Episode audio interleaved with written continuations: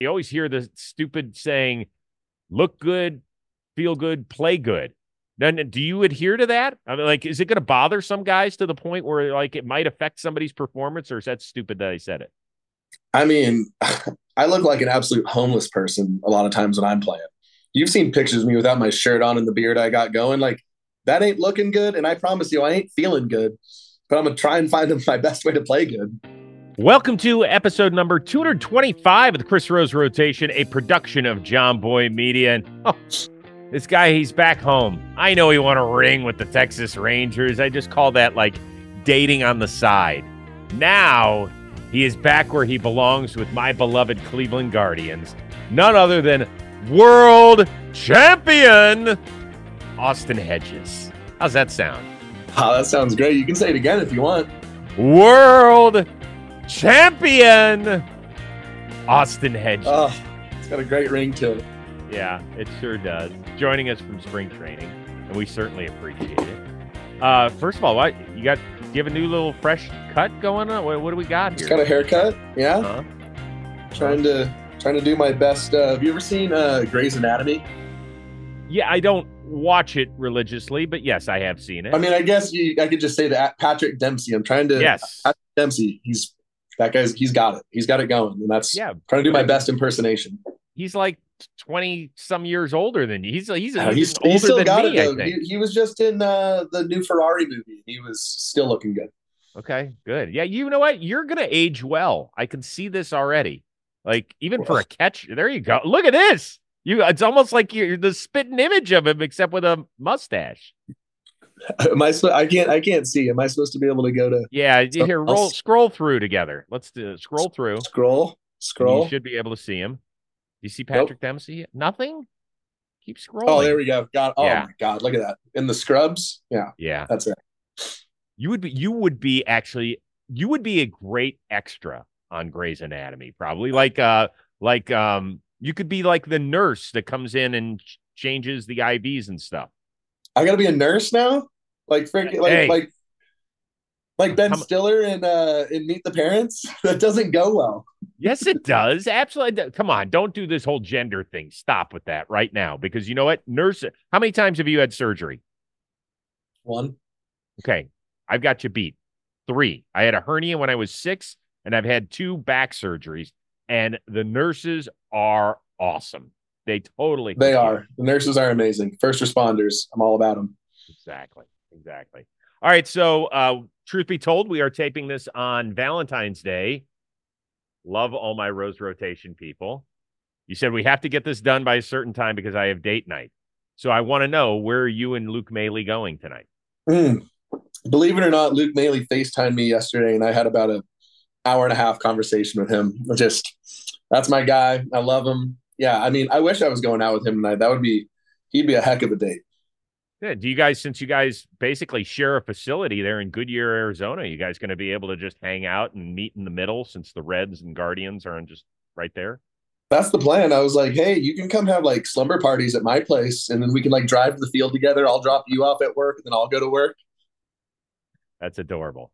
Uh, but all kidding aside, it is nice to have you back with with the Guardians. We have talked about this. You signed with Pittsburgh last year, and then you got traded to Texas, and you said, "Hey, who knows?" Because you still had that, you know, that affection for the Guardians, and you had such a good, you know, run there, even though it was shorter than your time with San Diego. And you said, "Hey, maybe it'll work out somewhere down the road." The fact that it did work out, that's got to make your baseball heart kind of full. Oh, I mean, it's uh, the second it happened. I mean, the second I got, uh, you know, my first phone call from uh, Chris Antonetti in the offseason was just like, you know what, like, I'm glad you guys are interested because if I'm going anywhere, like, you know, the, it, it- it's it's home to me now. It's like it feels like home. The the people have embraced me so much, not just the organization, the city. It's just like I can't wait to go back. Um, I mean, the first couple of days of of being in Goodyear so far has just been a love fest, giving everybody hugs and telling everybody how much you miss them. And there's just this, there's, there's, there's a, there's a really good feeling. Uh, I got a really good feeling right now. And uh, a lot has to do with, uh, you know, this opportunity to be back in, in Cleveland. It is different though for you. You go in knowing that this is Bo Naylor's team. I mean, they want him to be the guy. Uh, whereas when you left, you were, you know, he came up what the last 10 days of the season when you were there finishing things up, finishing things up in 2022, and they didn't know if he was the guy. Well, last year they brought him up, uh, I think, a little bit more than midseason, and he showed certainly the last six to eight weeks that he can hit. There is no question about it. But you are there. Stephen Vogt, the new manager, who of course was a major league catcher for a decade, is there. Sandy Alomar Jr., who might be the greatest catcher in franchise history, is there. And you guys are all there to help mold him into what hopefully will become an all star catcher, correct? That's exactly right. And I couldn't be more excited to do that. He's uh, the the whole Naylor family is very very close to me, and they're just an outstanding group of people. Um, and you know, I've I've known Josh for a long time, um, and I never I didn't really get a chance to get to know Bo that much now that I've gotten a chance to get to know him a little bit, it just he's going to make my job so easy because he's just he's a sponge right now. He's soaking up all this information in. You know, it's your first year or two in the big leagues of starting. That's it's a big role. There's a lot on your shoulders, and it, you're not supposed to know all the answers. You're not supposed to just show up in the big leagues and be like, "Yep, I can just handle a staff, handle the, uh, calling a game. I can work on my hitting. I can stay fit. I can eat right. I can do all these things." Like the reality is, like that's something you have to learn usually by failing at it or sucking at it for long enough where you're like, I gotta, you know, fix something or uh, learn more about this or this. And you know, my job and Sandy's job and voters' job is is to speed that process up so that you know, ideally, I'm thinking like like early in this season, this kid is going to be capable and ready to lead uh, a whole team, not just a pitching staff. Because whether you like it or not, as the catcher, everyone's looking at you. You know, every single pitch, they're looking at you your body language, how you're going about things, how you're talking to people. Uh, and you know, I've I've learned through through a lot of failure and some success that you know uh, how seriously you take that goes a long way. Um, and um, and I think Bo's the perfect guy to be able to do that, and I, I can't wait to just help out. I, catcher is the closest position we have in in this sport to a quarterback. Um, how do you know when you're giving him too much? ideally that's on me now so like you know you want to be a mentor there's a right there's there's a right and wrong way to be a mentor like you can't just overload guys and and also like i don't want to necessarily try and help him be me like do things the way i do it i want him to find his own way with certain wisdoms that other guys have already gone through that's the best thing that happened to me was i've learned so much from so many players the list is too long to even say but i took each bit of what i've learned from them and formulate into what my own belief is in how to identify myself as a as a ball player on a daily basis. And if it's not yours, you know, it, it's just not going to work out that well. So ideally, if I'm doing my job right, I'm helping him make make it his his own way.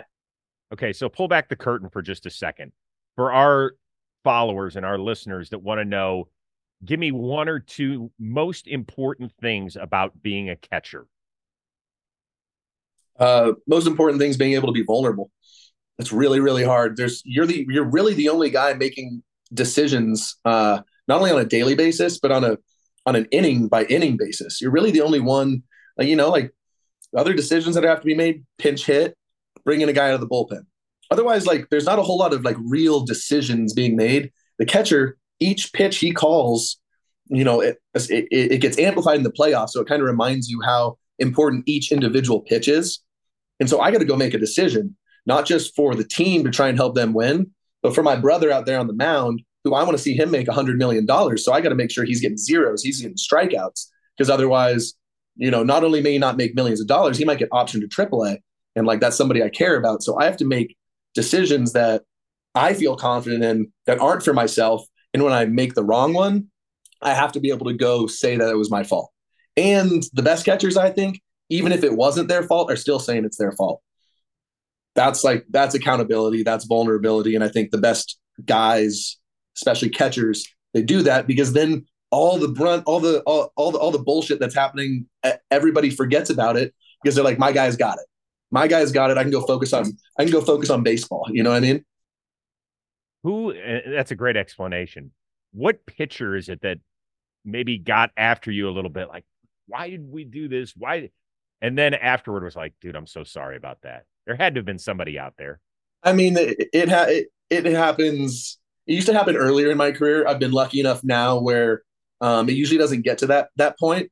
Like I take so much pride in communicating what's gonna what my even options are for the game that like I like I should never be calling a pitch in a situation where my pitcher's surprised by it because I should have already talked to him about it and he should have talked to me about mm. how confident he is in that where I know him so well because you're not really calling the game as much to the hitter as much as to what your pitcher has because you need him to throw his best pitches and go down with his best stuff. So like if I don't know that and he doesn't know that, then I already I already blew it. So like ideally it's not really getting to hey you were right and I was wrong. It's the it's a it's a it's a mesh. Like I got we both got to do it. Got it. How's my guy Voter doing?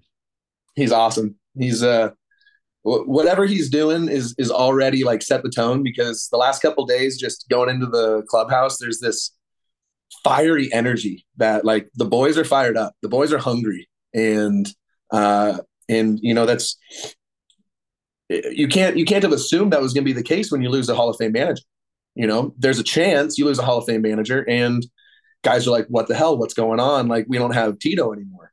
But what i'm seeing from the guys right now is like is energy and is is uh, like they're excited and voters all about that. And uh, so far it's been going real well. I mean we had physicals today so we're talking about one real day but uh, he's uh, he's he's been outstanding and i'm looking forward to working with him all right more of the rose rotation coming your way but first let's talk about something important your hair mine's crappy right now it's why i'm wearing a lid but i want to make sure that i'm always looking fine, right? Michelle, she always looks at me with a little twinkle in her eye when like the palo looks good. That's why it's so important to play it safe with your do up there. Do that do. But did you know that most cosmetology schools they hardly spend any time on men's hair, right? It's always the women. They're always the ones who are going to be spending that big dough. And so they're the ones that get the love. No, no, guys, we deserve it as well. So that's where Supercuts comes in and lends a helping hand. They have an ongoing training program to make sure their stylists know how to deliver the perfect fade or whatever the latest trends are. And Supercuts is proof that reps matter. What does that mean? They delivered more than 23 million haircuts in 2023 alone. The average review on a scale of one to five stars, 4.88. That is nearly a perfect game in the haircut department. So head on over to supercuts.com today or walk right in for a real smart haircut. That's right, for real smart hair experience. Walk into Supercuts today, or you can visit supercuts.com to find the nearest salon near you. So are physicals like uh like when I go to the doctor every year and they make me turn my head and cough and stuff like yeah. that? And really? Yeah. Oh. I didn't have to do it this year though, that part. Well, oh, you didn't. Yeah. I used to have a doctor in San Diego. It was like there's like four different rooms, right? Four different doctors. And it's random. You don't know, whoever's you're up next. It was like four years in a row, same guy. Same guy every time. And it was like, hey, good to How see you, you again. hey Doc. Doc. Okay. So did you pass?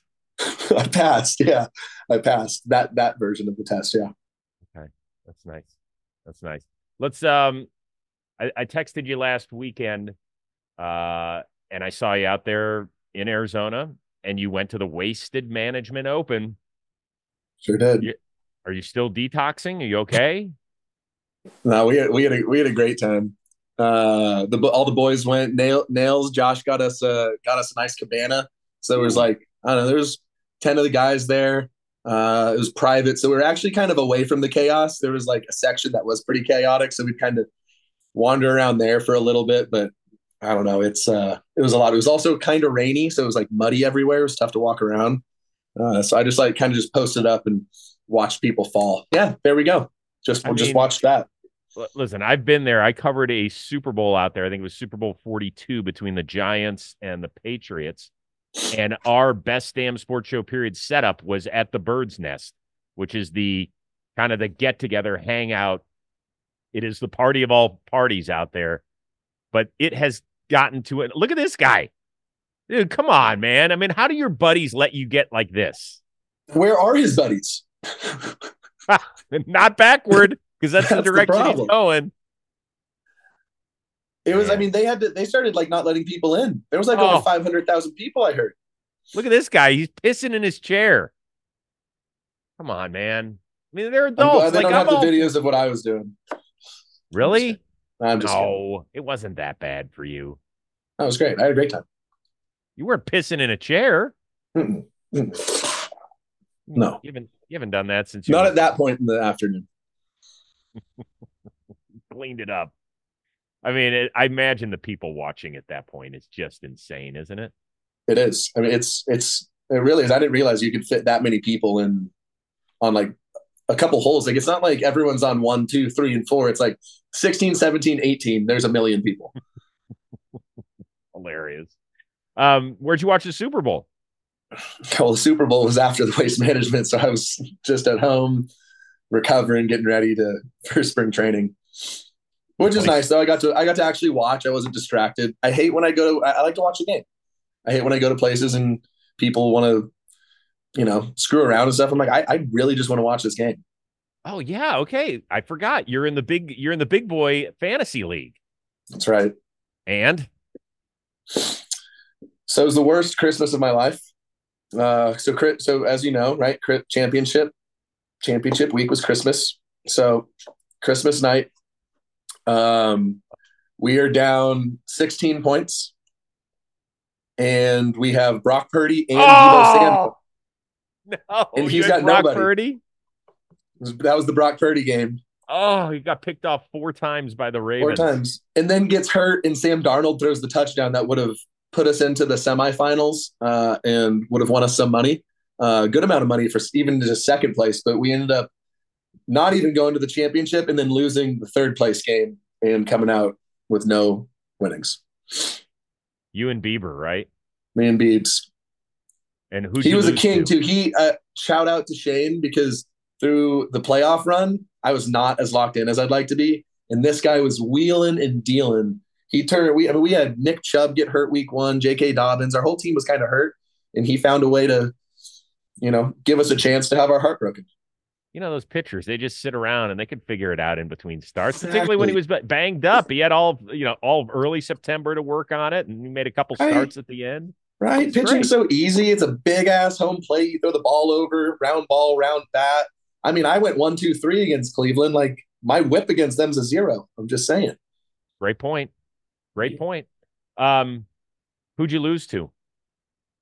We lost to uh Joc, Joc Pederson.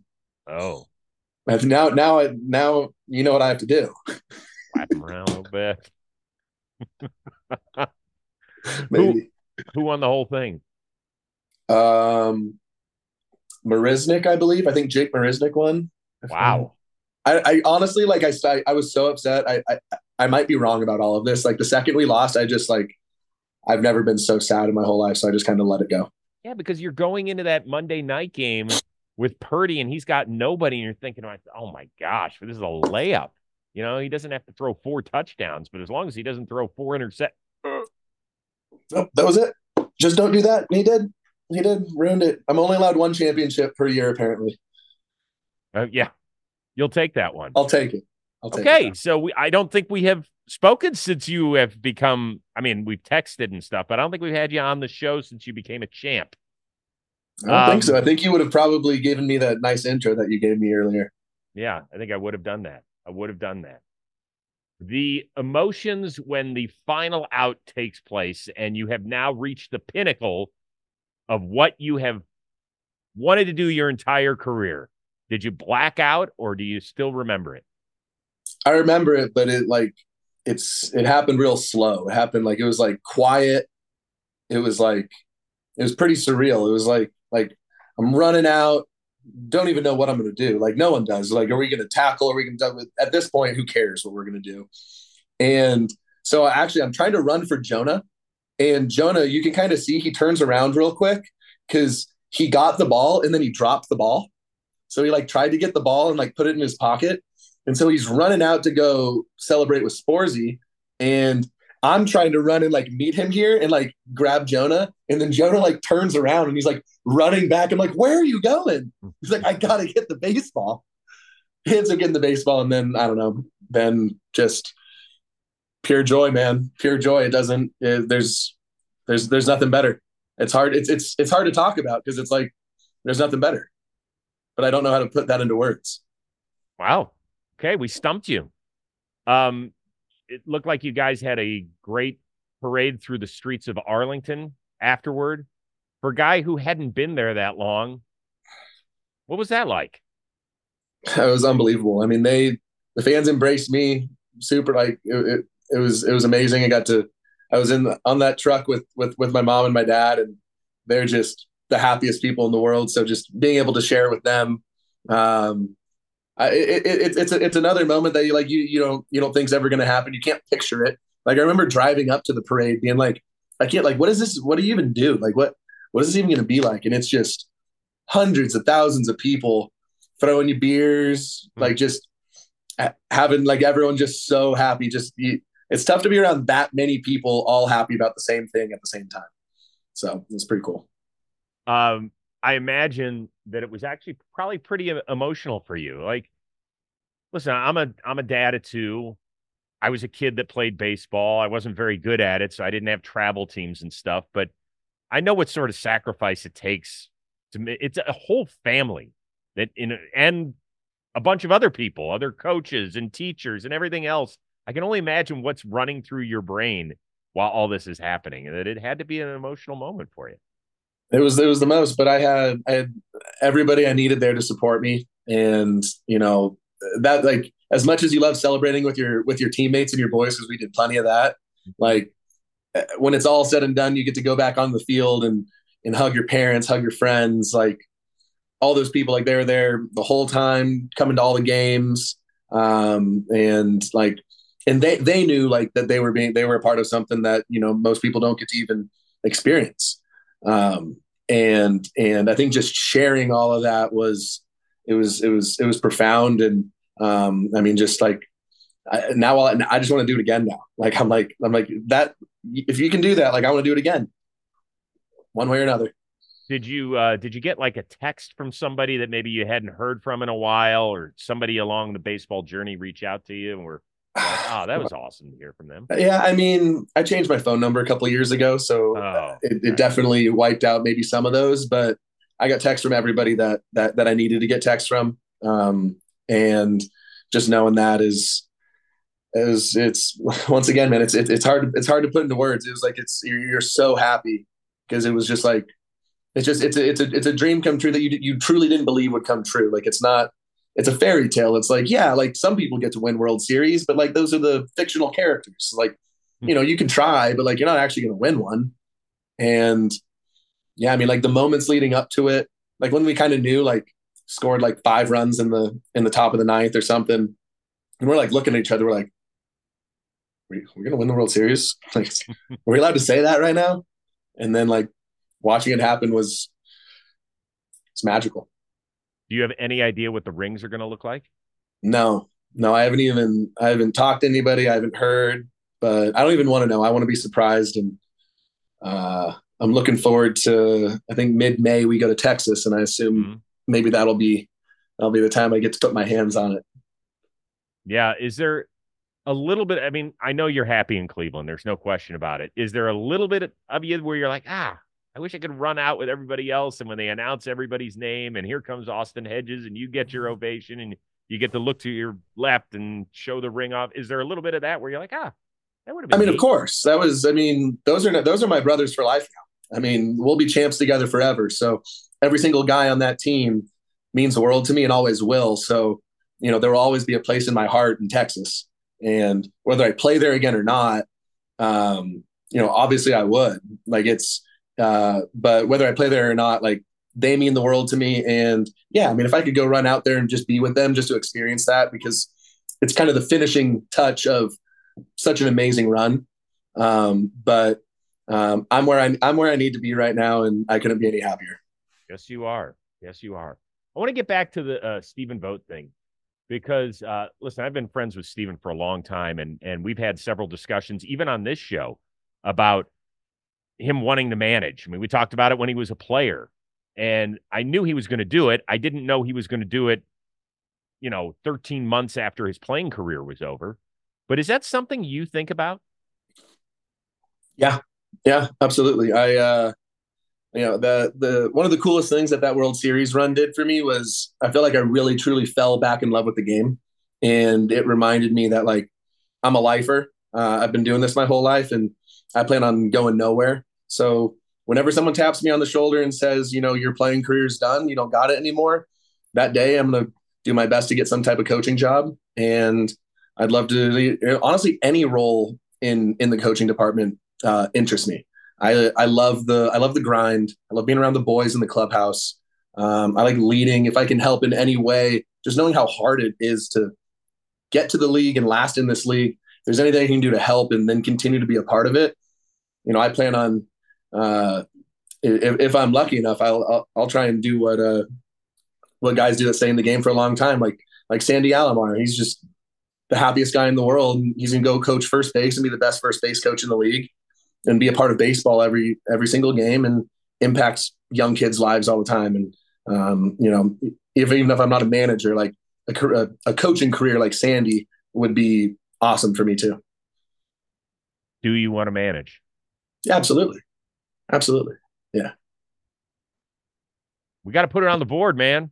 I mean, yeah, I, I, mean, I'll, I'll, I'll tell anybody it's I, it's it's a long way away. I, I I I think I can still play a little bit, so I'm gonna try and I'm gonna try and do this thing playing playing as long as I can. But right. but yeah, when it's done, if if I get that opportunity, I would love to you know be able to you know help guys win a championship. I just that's all I want to do. Sounds good to me. You were supposed to wear the uh the chaps during the parade. No, I got them. I have them. I still have them. No, you don't. I have them.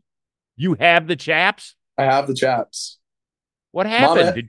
Mama, Mama Hedges was like, Austin, no. She gave me that look, and I was like, Mom said no. That's my trump card, right? People got mad at me. I'm like, Mom said no. They're like, okay, that's fair. She's like, she's like, Austin, if you ever want to get a job again, you can't go do this. You know what? I whom I, I can't, yeah, I can't be upset with that one bit. But maybe I'll run into them when if they come up to the games at Dodger Stadium or out in Anaheim and we see each other yet again because I love meeting them the first time. I will tell her I fully understand. As a father of two, absolutely. Okay. She'll Can't appreciate that. Yeah. Although it would have been great. It would have been great. The problem well, the problem actually is they're not just assless chaps, they're also frontless chaps. So I don't hey know. Now. So I don't know what I was gonna what am I supposed to do? Like what's the protocol there? Uh, some sort of banana hammock. But not in the back you can floss. no, I, I, don't know. I mean, I literally I pulled these these assless chaps out of the bag and I'm like, ah. what am I gonna do about the front? Did you at least save the receipt? I could probably turn it into Jomboy for an expense. no, I I kind of have them just in case I need them at some point. There's gonna be a time and place. There's like hey, dude, do you have any houses chaps? I'm like, yes, I do actually. Well, let's let's uh let's make the agreement today here in spring training. If you help the Guardians win Cleveland's first baseball crown since 1948, do you think mom will sign off on the chaps for the parade? Um, uh, if we can figure out the front situation, I will. I'll, I'll bring him out. I'll actually bring him out. You can hold me to that. Talk about other uniforms there's been a lot of talk so far about these new Nike Fanatics. Uh, first of all, have you seen them? Hmm? Yeah. Have you worn it? Haven't worn it yet. Kind of basic. And, and kind of basic. What's the word? I mean the the only the only thing that's frustrating is we've had uh, back with Majestic we had custom uniforms, custom fitting uniforms. Now it's whatever, like just normal sizes. So your pants are your pants, your shirt's your shirt, like jersey your, your jersey. So, you know, the days of being able to go slimmer, baggier, shorter are are over. Otherwise, yeah, no, they the pictures everyone's posting are, look absolutely awful. But I don't know. Do they I look just, that bad in person? I just don't. I, get, I just don't care that much. you don't. Okay, but some yeah. guys. But here's the deal. Yeah, some guys do. It's the show. I mean, we should be caring about what these things look like. You want to look the best. You want guys feeling the best. The whole customized thing. But that would make really... too much sense, Rosie. Oh yeah. Sometimes things that make too much sense, it's like, no, no, no, no, we can't do that. We have to mm-hmm. do something else. That's kind of it's kind of what happens in real in all businesses, but especially sports. Can it affect? Can the way that you right? I, you always hear the stupid saying, "Look good, feel good, play good." Then do you adhere to that? I mean, like, is it going to bother some guys to the point where like it might affect somebody's performance, or is that stupid that I said it? I mean, I look like an absolute homeless person a lot of times when I'm playing. You've seen pictures of me without my shirt on and the beard I got going. Like that ain't looking good, and I promise you, I ain't feeling good. But I'm gonna try and find my best way to play good. What about guys who really step it up though? What they're, I mean, with their out, like it's a big deal for them though. You just gonna tell yeah. them, hey, guy, dude, move on. Not that big. Just a bit more chains, I guess. I don't know. Chains. Flash your batting gloves, cleats. You can still do all that stuff. Okay. All right. Just making sure. Um, so it was interesting when you re-signed in Cleveland. There was a certain part of the fan base who was like, "Love it, God, we need his energy back. That's such a big deal." And then there are some people who are going to say, "Well, listen, we need more offense. Why are we going to get a guy who hits the way Hedges hits and all that sort of stuff?" And I sit there and I go, "God damn, people don't get it. Like they don't understand a guy like Austin Hedges' value." does that bother you that people might not understand everything that you bring to a team? Um, it probably used to, but now I'm lucky enough to have the uh, the bling to back it up. And Texas brought me over to do exactly what Cleveland has now brought me over to do, and it helped us win a championship. Whether I wasn't really playing a whole lot, and but I know those guys look at me as a valuable asset and the outcome of what happened did everything I needed for myself to prove to myself, um, you know, uh, how much value that brings. And honestly, it was, it was, it was a big deal, big deal to me because I've always felt that I can bring a certain thing to a team and um, to have it kind of come to fruition was, um, it was just reassuring um, and reminded me that regardless of what people think, the guys in the clubhouse that I'm looking in the eye every single day and the impact that that's having, I can feel that and I know that's happening. So that's really all that matters to me. Okay. So we are here uh, in the middle of February, and there are still a bunch of really good players that have not been signed. I know you're a Boras dude, and it's not fair for you to talk about Bellinger or uh, Chapman or Blake Snell and their individual things. But I, I have to be honest with you. And I understand Scott. I, I actually like Scott. I like talking with him. And his job is to do the best job for you guys. It's not to make Chris Rose happy. It's not to make the national fan base happy. But wouldn't it be better if these guys were in a camp and fans could start to rally around them here? Is it wouldn't that be great for the sport? It would. It would. I don't know all the details, but remember there's always two sides, you know. Yeah. Scott's trying to promote to present something that he knows what his what he thinks his clients are worth, which they are. They're probably worth even more than that every player is worth more than what they're making and what they're actually bringing into what the the owners are making. So we're talking about two sides here. So yeah, Scott wants his clients to make a lot of money, but some teams aren't willing to pay that for elite of the elite. Like every team wants Cody Bellinger and Matt Chapman and Blake Snell, like for the most part, right? Like mm-hmm. who wouldn't? So, you know, it's it, it yeah, Scott's doing his job, but in in you know the teams are doing theirs. And you know, it's tough to just put blame on on Scott when the teams. It'd be nice if they just went out and spent the money that these oh. guys deserve, and it would help them win a championship. Yeah, no, I'm not putting blame on Scott because I understand what he's trying to do. Like, I get it. If he worked for me, I would love it. I, I just don't, you know, I, I want him to take care of myself and my family and our happiness. That that is his job, and I don't ever begrudge him for doing it. But it's just so weird because the NFL and the NBA free agencies like in 72 hours, everybody's off the shelf. Like it's the weirdest thing. And in baseball, we could go into March and there are some of the best players that still aren't signed. It is just a strange thing. It is strange. It's strange that it does seem to all this all this weird stuff seems to always happen in baseball. Um, but I, that's that's the game that's the game we play and You know, it's it, like any sport when you're when you're finally a free agent, you got to go. You got to go. You got to go for it. You put mm-hmm. all that work in, and you're like a lot of those guys. You know, look at like Bellinger. The guy was making big league minimum during his rookie of the year MVP. Like the guy was even getting paid to be the best player on the planet. Hmm. So it's like, hey, like he should get rewarded for that. Plus, right. you know, and then now in his platform year, he goes out and kills it. So it's like there's guys like that that you know, uh, you know, obviously there's two sides, but I, I'd like to see guys, you know, the team spend a little bit more money on on guys like that because it's not about the money you're spending on them; it's about the wins they're going to bring you. And it'd be nice if it seemed like everything was always about winning, but sadly, it is not always about winning. It's about business. Yeah. Do you buy it when these teams are saying, well, we don't know about the local television revenue? I mean, I don't know how closely you've been paying attention to that, but that's that a common one. That's a common one. Um, yeah. and, but that's real. Of course, it's real. I mean, they need to, that's where they're making all their money the TV deals, the fans in the seats. Mm-hmm. But at the same time like we're never going to know anything. And you know just like how every cba works it's not like we get to see their books. We don't we just don't know. And what we don't know is what they use as leverage. Does that bother you? No it's real. It's reality. It's life. I'd probably do the same thing if i was them. It's just how, the, how life works. I happen to be a baseball player so i'm side with the baseball players if i was an owner and i had billions of dollars i'd be probably trying to keep my billions of dollars and make more billions it's how the world works so it's like do I wish it was that way? No, but is it that way and will it probably always be that way? Yes.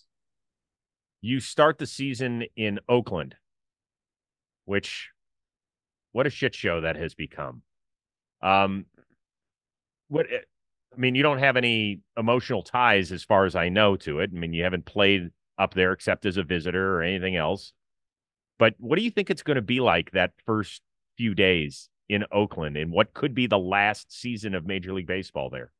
In a way, I'm kind of pumped that we're opening there because I feel like it's really the best chance to have some fans, maybe maybe something. Um, but but otherwise, I don't know. It's a that's a weird one. I mean, just the last few years going to Oakland, it's a it's weird. There's, there's no one there, um, obviously, and then and anyone there, they're they're chanting about, you know, sell the team, all these things. It's you know, I, I'd be lying to you if I if I said I wasn't excited for Vegas though. You know, it's like I think there should be major sports. Every major sports team should be in Vegas. That's the best. Vegas is the best. You got an indoor stadium there. Come on. Yeah, it just it's been all over the place. I don't know if you saw the mayor last week say, "Well, maybe they're best suited. They really want to stay in Oakland." It's just there's a lot of political posturing going on. It's just crazy. I will tell you this though it would be very interesting to see what sort of free agents you could get out there in Las Vegas. I mean, why you'd want to live there? It's the, uh, the the the sports world needs it. Whether it's the A's or not, there should be a baseball team in Vegas. There should be every sport in Vegas. There should be a basketball team in Vegas. It's too cool. It's a it's a it's a destination, and they just do it right there. You can do Vegas is great. You can do anything. You can be an adult there, or you can be a kid there. It was crazy this weekend. I can tell you that because there were only, you know, it's just a little more than 60,000 at the stadium. They estimated between four and 500,000 additional people just there to party. And that city, that ain't built for it because you it's can't get big. No, it's not that big. And there's not that many cabs and there's not that many Ubers. And, you know, thankfully there are a billion restaurants. So that part was taken care of. But man, the rest of it, it was not easy. It was, you know, it'd take you 45 minutes to go a half mile in a cab. I'm glad I didn't go then. I thought about it. No. You, you have you ever been to a Super Bowl? Never been to a Super Bowl. Huh. Definitely on the bucket list, but it's just like, I'm like I don't know. Do I want to? I don't want to spend ten grand on bad seats. oh yeah, but that's just the beginning of it because every everything it costs fifteen bucks just to sit in a cab, and not that fifteen bucks is going to make or break you because Scott Boras has done a nice job for you and you've done a nice job for yourself. But I think it's the point. Like, God, some of these things, it's insane. I don't know. What else is on the bucket list for you? Anything? That, is there a place that you, you know? I want to travel been... the world. Yeah, I want to travel the world. Um, I got I got into I like uh Formula One. You watch the show? The I Netflix haven't. show? I It's haven't. I amazing. heard it's amazing. It's like it's like the Kardashians for dudes. It's like guy drama. Mm. It's like it's like these guys racing, but then there's drama between the drivers and the and the owners and the car. It's great drama. So I'd highly recommend it. But those they go they go race in the coolest places. Like Monaco, like the, the big one in Monaco. I think that would be an awesome, like they're like people are watching on boats and stuff. I think that would be super cool. Speaking of Netflix, so they're doing they're following the Boston Red Sox this year, and I our buddy Lucas Giolito. Um, God, you would you would be amazing on that show. Absolutely. Man, maybe the Red Sox can just trade for you, like just to come in and shoot stuff, not to be on the team or anything, but just to. I would I I don't know if I say things that you can say that you can air though. Locker Yeah. room talk's different. I don't know. I sometimes I lose my filter and they're just like we can't air anything you said, Austin. I'm sorry. But you can. That's the beauty of Netflix. Are you kidding me? Now the question is, how close to Austin Hedges would you be on a Netflix show? I don't know. I'd like to think I'd be cool, but I don't know. I'd probably make a fool out of myself somehow. Well, but you'd say shit like you would be more guarded. I think you'd have to be because you can't. Yeah, a clubhouse is a clubhouse, man. It's true. There's there's things you, you can't you can't talk about. Like there's it's it's personal. It's between you. It's not even like they're bad things, but it's for the boys. It's not it's not for the world to see. So that's the only thing with like it's like Hard Knocks does a great job, but it's still they can only go so far. Like it's not like they're in the locker room like listening to guys like talk ball. Like it's kind of more behind the scenes, one on one interviews. So I feel like in that sense, it would go pretty well because there's probably uh, you can't just like have a camera and a mic and have guys sitting around playing cards and like record all that. That's where that's where some battle happened probably. Well, you know the um the most drama I ever saw in a clubhouse was I want to say it was like 1991 maybe in Cincinnati.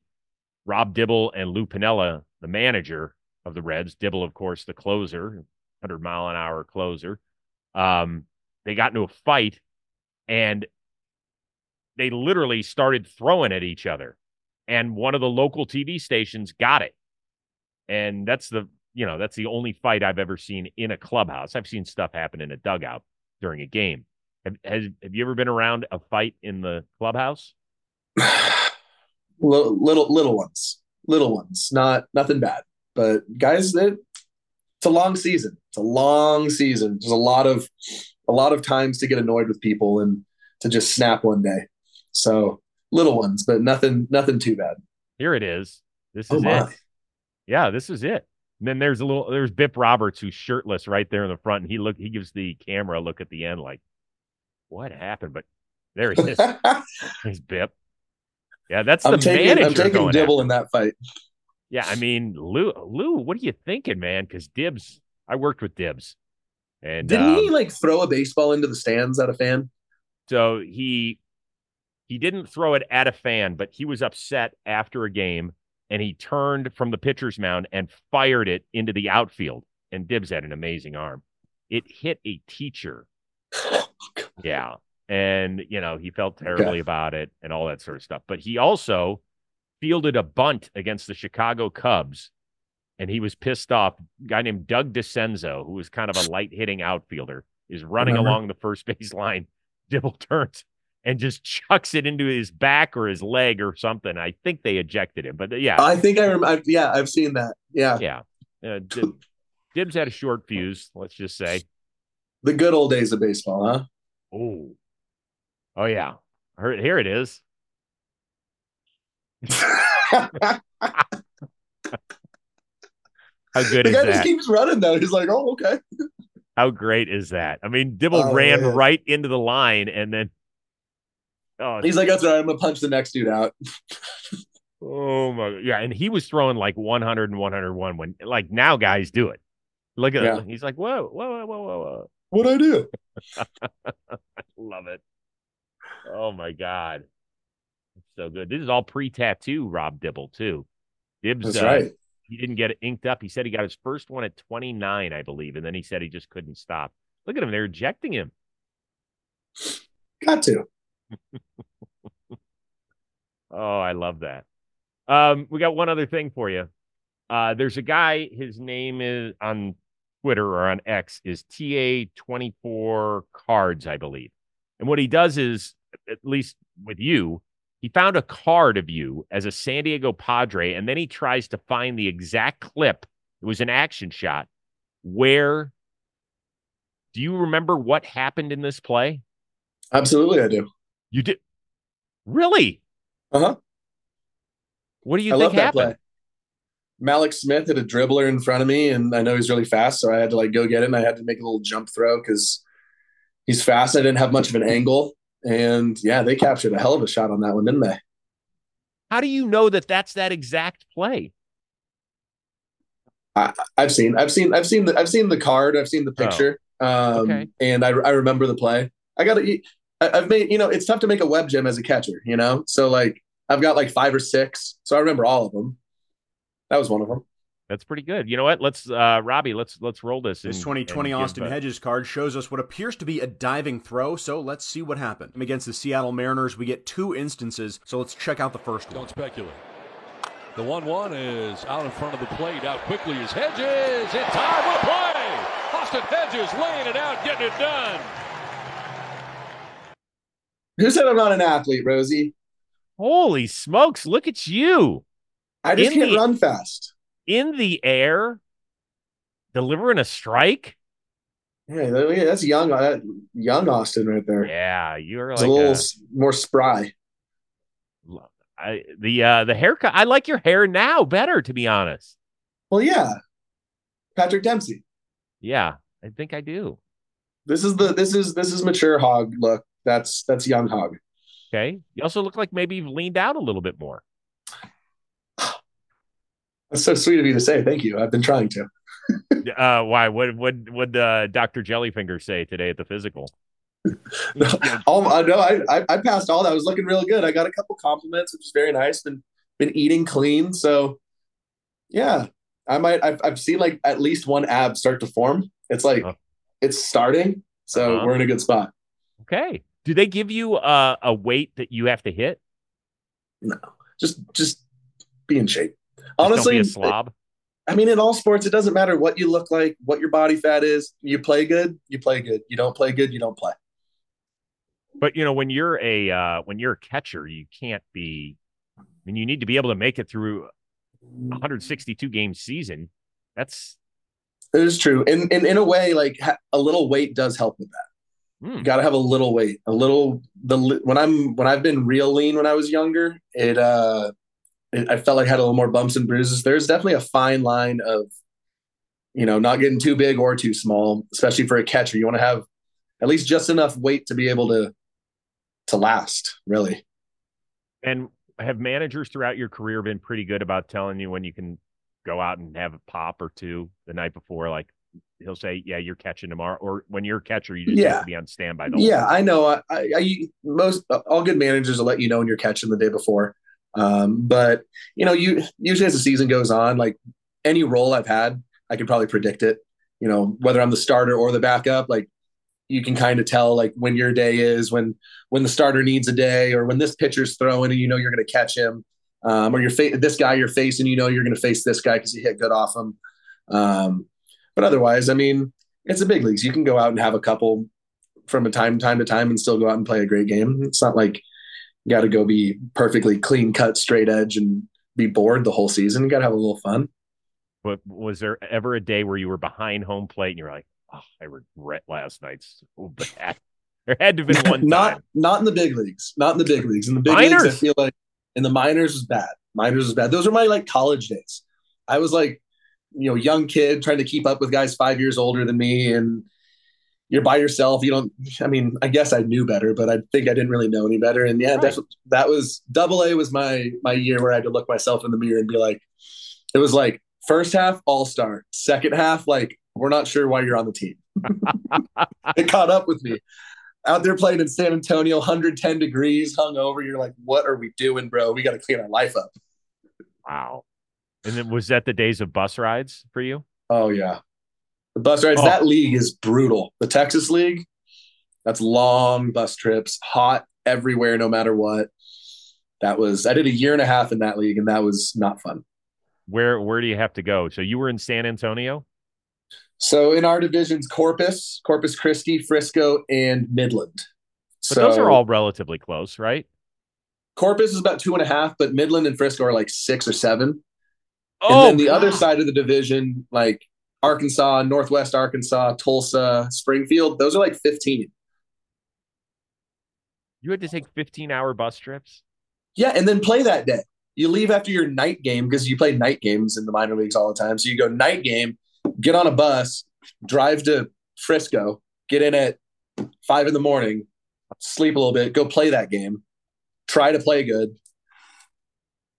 I mean, it's the the minor leagues is no joke, man. It is no joke. I have respect for every single guy that has done it, is doing it, that wants to do it because the big leagues is the coolest thing ever. Like, yeah, there's a grind, but it's still the show. Like, you know, like like the travel. Come on, the travel's the best part in the big leagues, and in the minor leagues, the travel's the worst part. So, you know, you definitely got to pay your dues. It's different than other sports in that sense. Not not many other sports have to like really go grind for years in just bad situations, making no money just to get to their dream. You know what I mean? Can't imagine a 15 hour bus ride. That would just not the thought of it is making me nauseous. I have to be honest with you. I think the AAA flights are even worse than the bus trips because those ones are like you'll play like a night game in El Paso, and in the PCL every game's fifteen to fourteen, so it's a four and a half hour game, and so you're done with the game at eleven thirty. So you have to fly out the next day. You're playing that day, so you're flying out the next day, and you have to get whatever the first available flight is. So most of the flights are like 5 6 a.m.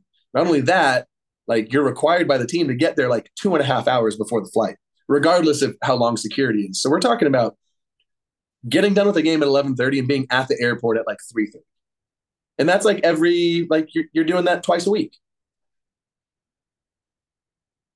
And playing I don't that know- day, playing that day. That is amazing. That's just horrible. Um, I don't know if I maybe I've asked you this, but how you got your call up to the show? Oh, yes, good story. Good story. So AAA, uh, Sacramento, played the worst game of my life. Uh, Pat Murphy was my manager. He had already known, he knew going into the game that I was going to the big leagues, but they needed me to catch that game. And I'm like 0 for 4, four strikeouts. I think like eight guys stole on me. I had three throwing errors. Like it was like you couldn't play worse. And each time something bad happened, I'd walk by Murph and he'd be like, that's just not going to work tomorrow. Eh, better get better by tomorrow. I'm like, what is, what do you keep saying?